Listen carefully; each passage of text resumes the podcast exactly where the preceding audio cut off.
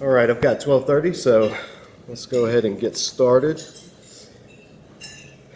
We'll wait for the king to take his throne here.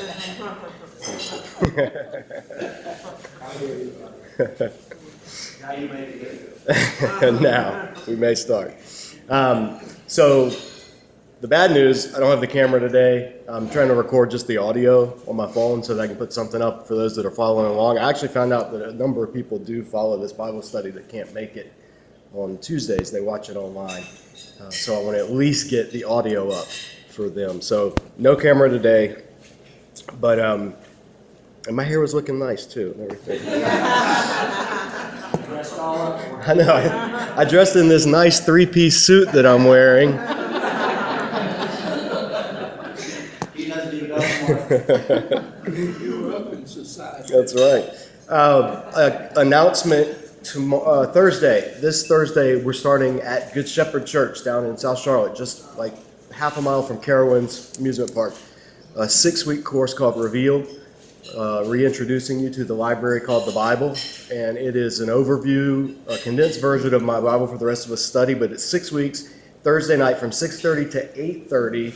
If you know people that want to come, but they're like, "Oh, I've got kids, I need babysitters, childcare is free." If they come and register, the whole course is only fifteen dollars. So uh, get your workbook, and uh, if you need childcare, it gets that. But let people know it's open to everybody. Good Shepherd hosts it, but it's open to anybody from any church uh, or anybody that wants to come. And last thing, uh, before we jump into Exodus chapter 10, uh, just before, when I was over across the street at Panera, kind of getting ready for today, uh, I saw the, an article and I reposted on my Facebook, but about 30 or so Christians were beheaded. Uh, Ethiopian refugees, some of them had tried to flee and go to other countries. I know Israel sent a few of them back, and they ended up, uh, ended up in Libya, and ISIS ended up making a video beheading them. Um, so it's a pretty phenomenal and terrible experience that we as the body of Christ share in because we are one body. When one part suffers, the whole body suffers. And I was reminded of that sitting in Panera in nice, posh South Park, Charlotte, about to come over and have a incredibly good meal that I didn't even have to pay for. And uh, Christians, my brothers and sisters, people who would be at this study if they were here, were uh, had their heads chopped off because they wouldn't deny their faith. And uh, so I wanted to lift up in prayer and be in prayer for the families of the victims, obviously, but also more challenging, be in prayer for the terrorists themselves. Um, we, we seem to forget sometimes that the bulk of our New Testament was written by a religious terrorist who killed Christians. And God got a hold of him and turned his life around, and he became Paul, the apostle. So that's a sobering thought sometimes when our first response is, let's send in tanks and bombs and guns and kill them. Uh, God frequently has different plans. And so the call of the gospel is pretty sobering and pretty humbling. Uh, so who knows? There could be a Paul, future uh, church planter, among those terrorists, cutting off heads and killing and raping and doing all the horrible things they do, which doesn't make it any less horrible. It doesn't make it any less painful. And it doesn't mean we shouldn't pray for justice as well as mercy. Uh, we have to hold that tension. So that was just on my mind and on my heart today, especially as we're reading about the Exodus and people in that same part of the world um, 3,400 years ago who were uh, experiencing this same type of oppression and destruction uh, at the hands of an evil enemy. And so God chooses to act in the Exodus to redeem his people. And so we today can pray that he would choose to hear the cries of his people throughout the Middle East, even today, that he would intervene on their behalf. So um, just continue to lift that up in your in your prayers when you're praying for things like new jobs and you know nice houses and all the stuff that are fine to pray for, but let's remember focus and uh, the urgency of what's needed. So Exodus chapter 10, the last plague that happened. What was the last plague? Last week. The hailstorm the hail and the fire in the skies, translated as lightning, but the word is fire. Uh, could either have been figurative or it could be like will happen later in Exodus when God descends on Mount Sinai and there's smoke and thunderstorm and fire. uh, this horrendous storm. And it was the seventh of ten plagues. The seventh of ten is a significant number. It's usually the emphasis, the turning point.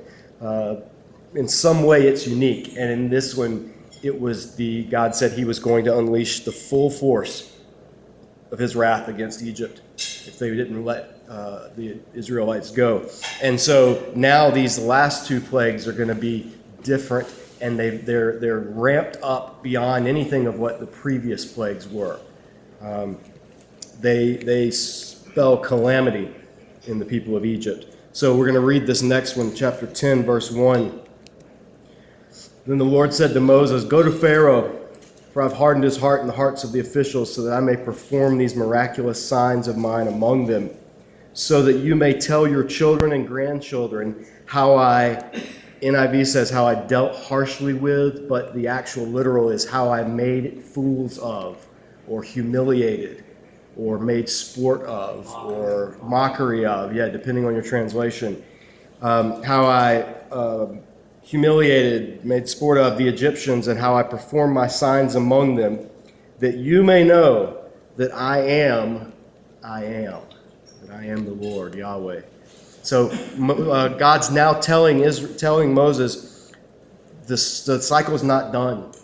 Um, I have all along had a bigger goal in mind other than just securing your release, which is securing your release in a way that shows the utter powerlessness of Egypt and their gods. Because remember, the whole socio political structure of Egypt was based on the supremacy of the Egyptian gods, and particularly Pharaoh as the firstborn son of the Egyptian high god, who was the sun god.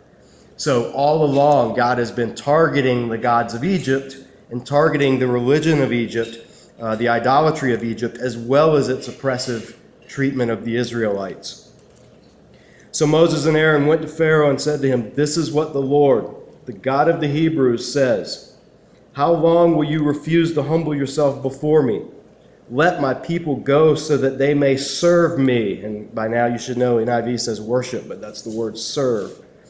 If you refuse to let them go, I will bring locusts into your country tomorrow. They will cover the face of the ground so that it cannot be seen. They will devour what little you have left after the hail, including every tree in the land.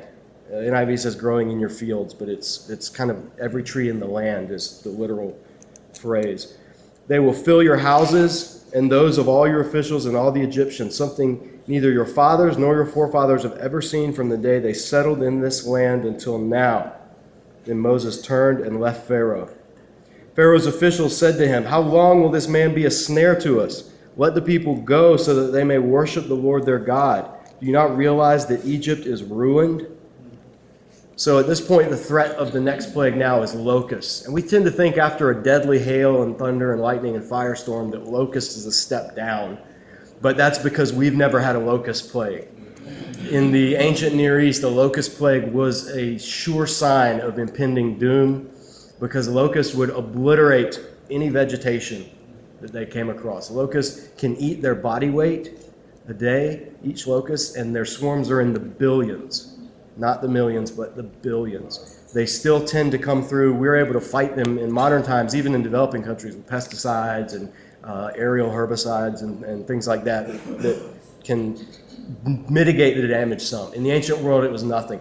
In fact, locusts will be the key uh, image that the Hebrew prophets, I believe Joel, uses to portray a coming invading army and vice versa. Sometimes uh, invading armies are portrayed as locusts swarming over the land, and sometimes locust uh, swarms are portrayed as an invading army marching across the land because they do the same thing. They leave destruction in their path.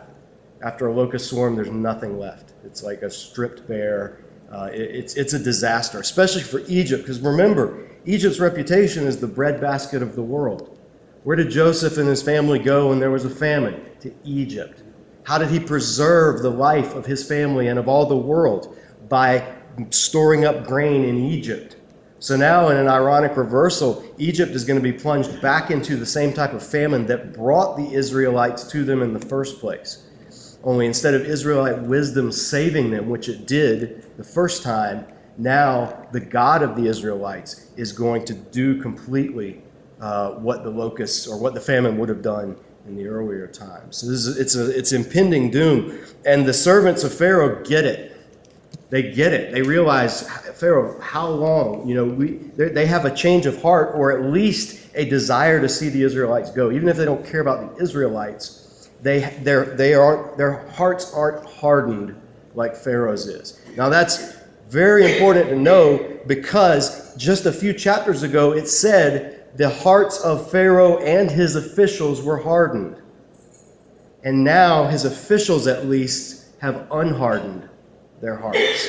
So that speaks to our idea of what hardening and all that means that it's not this foregone, predestined conclusion that there is a human response involved. And even the officials whose hearts had previously been hardened can at least come to a state of recognition and, and semi repentance, if you want to call it that. Their hearts aren't set in stone, so to speak. Um, but Pharaoh's, unfortunately, is. So they ask him, How long will you let this man be a snare to us? And that's irony. The, the, the term is how long will you, like a snare is something that it captures. You know, you put a snare out, piece of uh, string or something attached to a weight, and an animal comes and it grabs it and it holds it until the animal either starves to death or dies from injuries or whatever, or the hunter comes and kills it. A snare is something that entraps, that enslaves. And the irony is that he's saying, How long will you let these people be a snare to us?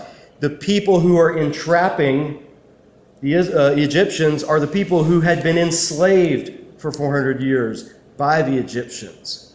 So they had been snared by Egypt, and now the officials are saying they're a snare to us. So there's, it's, some, it's some irony that often un, goes unnoticed in that metaphor. But Pharaoh's, uh, then Moses said, then Moses and Aaron were brought back to Pharaoh. Go, worship the Lord your God, he said, but just who will be going? Moses answered, We'll go with our young and our old, our sons and our daughters, and with our flocks and herds, because we're to celebrate a festival to the Lord. Pharaoh said, The Lord be with you. If I let you go along with your women and children, clearly you're bent on evil. No, have only the men go and worship the Lord, since that's what you've been asking for. And Moses and Aaron were driven out of Pharaoh's presence. So here Pharaoh says, All right, I'll let you go, but he still wants to maintain some dignity, some, some leadership authority. So he's still going to dictate terms. Who can go? Well, everybody. No, just your men can go. Wouldn't have been a problem for Egyptian religion because Egyptian religion, the men were the only ones who really needed to offer sacrifices. It wasn't a family event like it would be for the Hebrews. In, in the Hebrew society, worship in the temple was a family affair. Men, women, children, multi generations, you came, you offered your sacrifices, you partook of the sacrificial meal in the presence of the Lord as a family. You didn't go to church, you brought church with you when you gathered. And that's something that we as a Western church have lost largely. We go to church and let the church teach our kids, when in reality, the primary influence, religious wise, should be in the home around the dinner table, as it was for the Hebrews. Uh, so Pharaoh says in a very sarcastic response, so sarcastic that the Hebrew throws a lot of people um, when they try to translate it, but it's, it's basically like him saying, Of course you can go, and God be with you if I ever let you go. It's, it's a very, it's, it's just sarcastic. There's no way uh, to put it. Um, and then he says, you know, clearly you're bent on evil, or clearly evil is before your face, or wickedness, or you're planning something. You mean to do evil. And so he sends them out. They're driven out of his presence. So, verse 12 the Lord said to Moses, Stretch out your hand over Egypt, so that the locusts will swarm over the land and devour everything growing in the fields, everything left by the hail.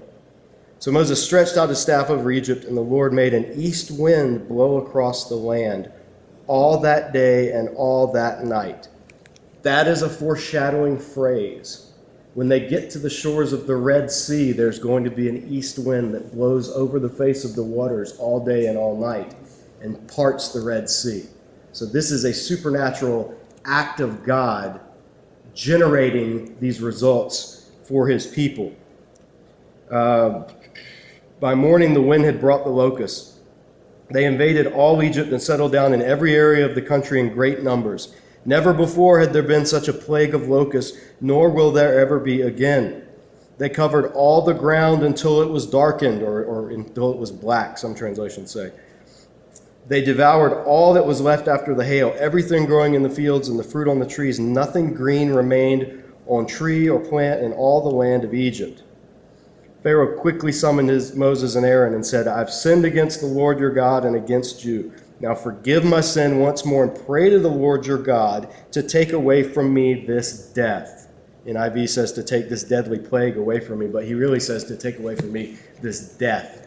Because Pharaoh realizes what a locust plague that strips everything from the land means. It means death of his people, of his country. Uh, so it's, a, it's stronger than what the, the NIV translates it as take away from me this deadly plague. Uh, he, he's begging for his life and the life of his people now. He realizes he's wrong. And he uses that language, I've sinned. And we talked last week how that's not necessarily moral language, it's more legal. Like, okay, I'm in the wrong, you're in the right, I've acted unjustly, you've acted justly. So it's not the case of Pharaoh when he uses that word sin. He doesn't have the same thing we have in mind when we think of sin. He has in mind, okay, you've won this legal battle, or you've, you've won your case, or you, you know, you've pleaded successfully. So you're in the right, I'm in the wrong. Pray to God. Let's, let's move past this. Moses then left Pharaoh and prayed to the Lord, and the Lord changed the wind to a very strong west wind, which caught up the locusts and carried them into the Red Sea. Not a locust was left anywhere in Egypt. But the Lord hardened Pharaoh's heart, and he would not let the Israelites go. Again, foreshadowing this east wind that comes, or this west wind now that comes, but blows them into the Red Sea. The army of locusts is driven into the Red Sea where they're done away with. The army of Pharaoh will literally be driving in the Red Sea and they'll be done away with in just a few chapters. So there's some stylistic things going on there that link the chapters. But also, the Lord hardened Pharaoh's heart. We talked last week how Pharaoh had reached the point of no return. This is the ninth plague uh, or excuse me, this is the eighth plague. He's had all of these chances, and there came a point where he reached. He it, it came. He he became so intractable that it's like God saying, "Now it's too late for you to turn." There's a point where repentance is going to be impossible because you're no longer in the driver's seat. I am, and I have a plan to use your sin and your stubbornness for even greater results, theologically and and um, and justice wise for my people. So Pharaoh had already reached. Now, again, it's not like Pharaoh was a good, nice guy and God took control of his heart and made him evil.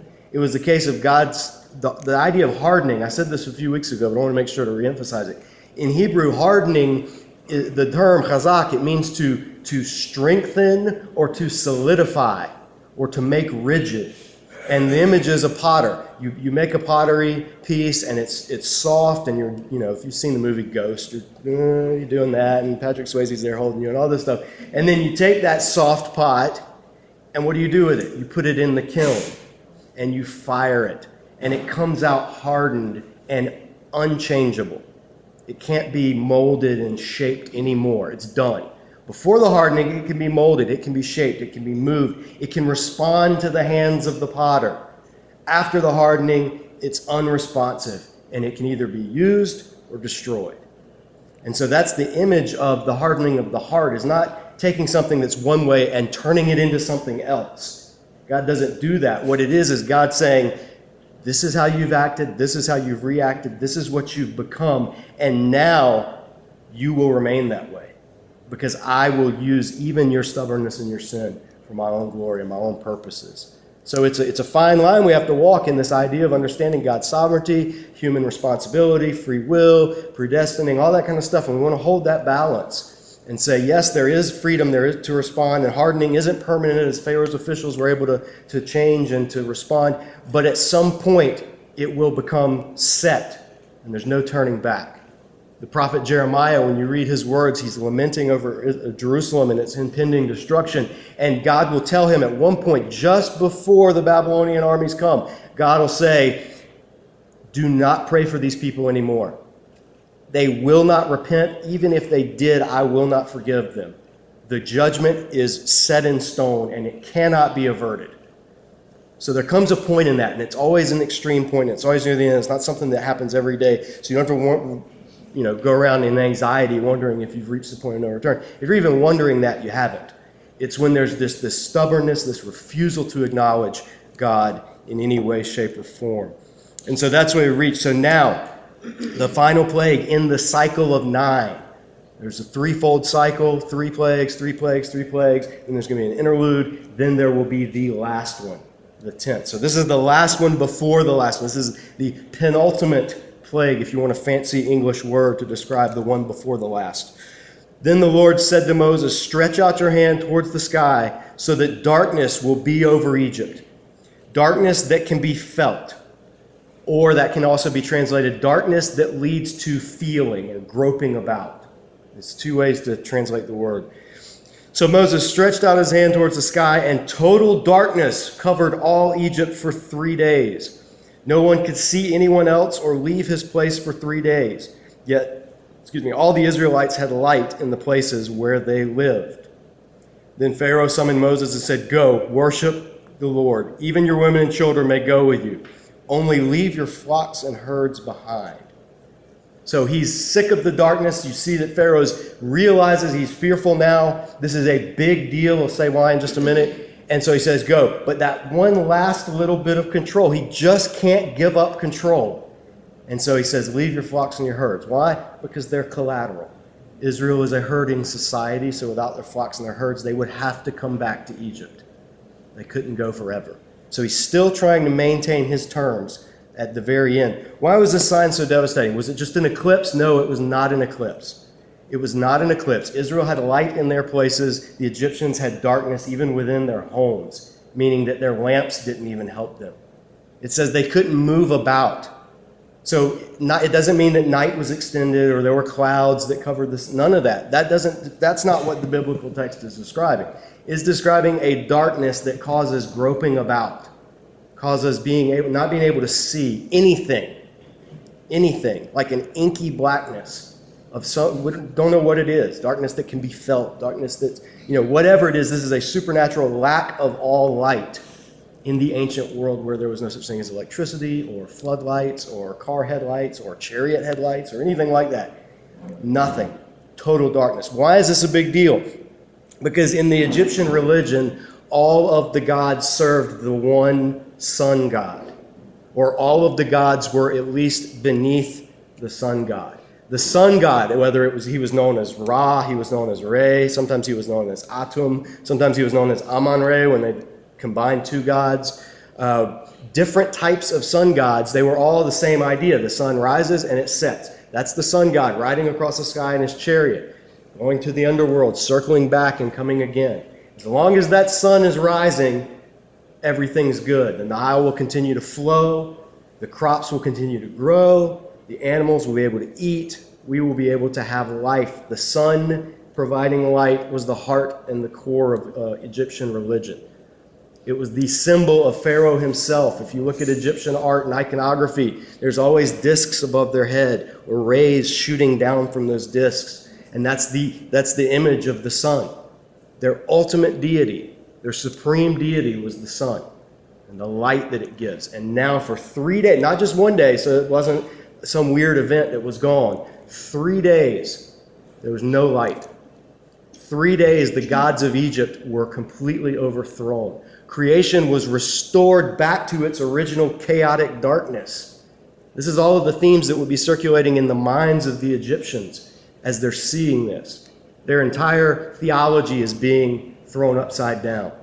Um, their pantheon, all their gods, have been shown to be completely impotent in the face of this one God throughout all the plagues except for one. Throughout all the plagues, the sun was still rising and the sun was still setting. So Ra was still somehow active. And now, no more. He is done. So it's, it's this, uh, we can't really appreciate it because we don't have anything like that in our religion or especially in our political social makeup. But it was it was a, a, a, it would be like a form of terror, anxiety, depression, um, you know, just all of it balled up into one. Like we as a nation are doomed when there's no sun for three days, with no light of any kind. So it's a very, very terrifying sign. It is. Some people wonder, well, how's darkness worse than hail or locusts, whatever? The psychological and the theological effects of this sign are, are greater than any of the ones before. The ones before could almost be explained naturalistically. You know, like, oh, okay, these disease came from the frogs and then that infected the livestock. And, you know, like we talked about. And then there was a hailstorm and, you know, that brought the locusts because of the low pressure brought them in and all this kind of stuff. You can't explain three days of pitch blackness. Not eclipse, not clouds, but nothing, no light whatsoever. So, Pharaoh's going to exercise one last little bit of control as he tells them to go. Verse 25 But Moses said, You must allow us to have sacrifices and burnt offerings to present to the Lord our God. Our livestock must go too with us. Not a hoof is to be left behind. We have to use some of them in worshiping the Lord our God, and until we get there, we won't know what we're to use to worship the Lord. He uses that phrase worship, which is serve, multiple times there. Sticking the knife in Pharaoh. We are going to serve our God. We don't know what we need to serve our God, but we are going to serve our God saying that to the one who they have been serving for 400 years. So it's very, uh, it's, it's the polite language couches a very intense conversation. But the Lord hardened Pharaoh's heart, and he was not willing to let them go. Pharaoh said to Moses, Get out of my sight. Make sure you don't appear before me again. The day you see my face, you will die. There's some blasphemous irony in that because the belief in, in the Hebrew Bible is when you anybody who sees the face of the Lord will surely die. Or the face of, you know, when you come face to face with God. That, so Pharaoh is, is somewhat in his threat. It's kind of working on two levels. When you, if you come before me again, I'm going to kill you. But said it in a way that echoes the deity, echoes the divine prerogative of you can't see my face and live.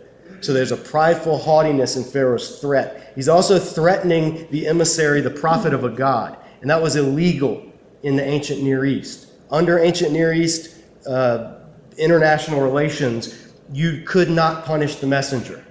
You couldn't punish the prophet if it was from another God. The prophet was to be at least listened to because it was recognized well, this person isn't the enemy, it's the God whose message he's speaking. That's the enemy. So prophets had this type of diplomatic immunity in the ancient world. That's why it was such a scandal if you did kill the messenger. Uh, it was a violation of, of protocol and, and of, of international law and all of that stuff. So he's threatening, and Moses says, verse 29, just as you say, or you've said it, I'll never appear before you again, or I'll never be before your face again. Now, the conversation doesn't end there. This is where a chapter break is not helpful.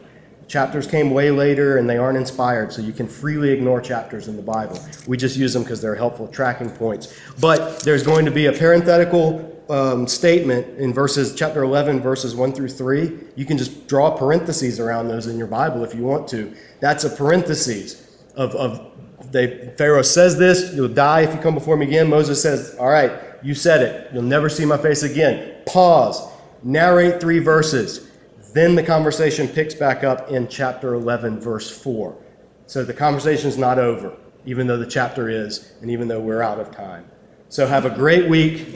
Come back next week, chapter 11. Bring your friends, bring your coworkers, and uh, we'll see you then.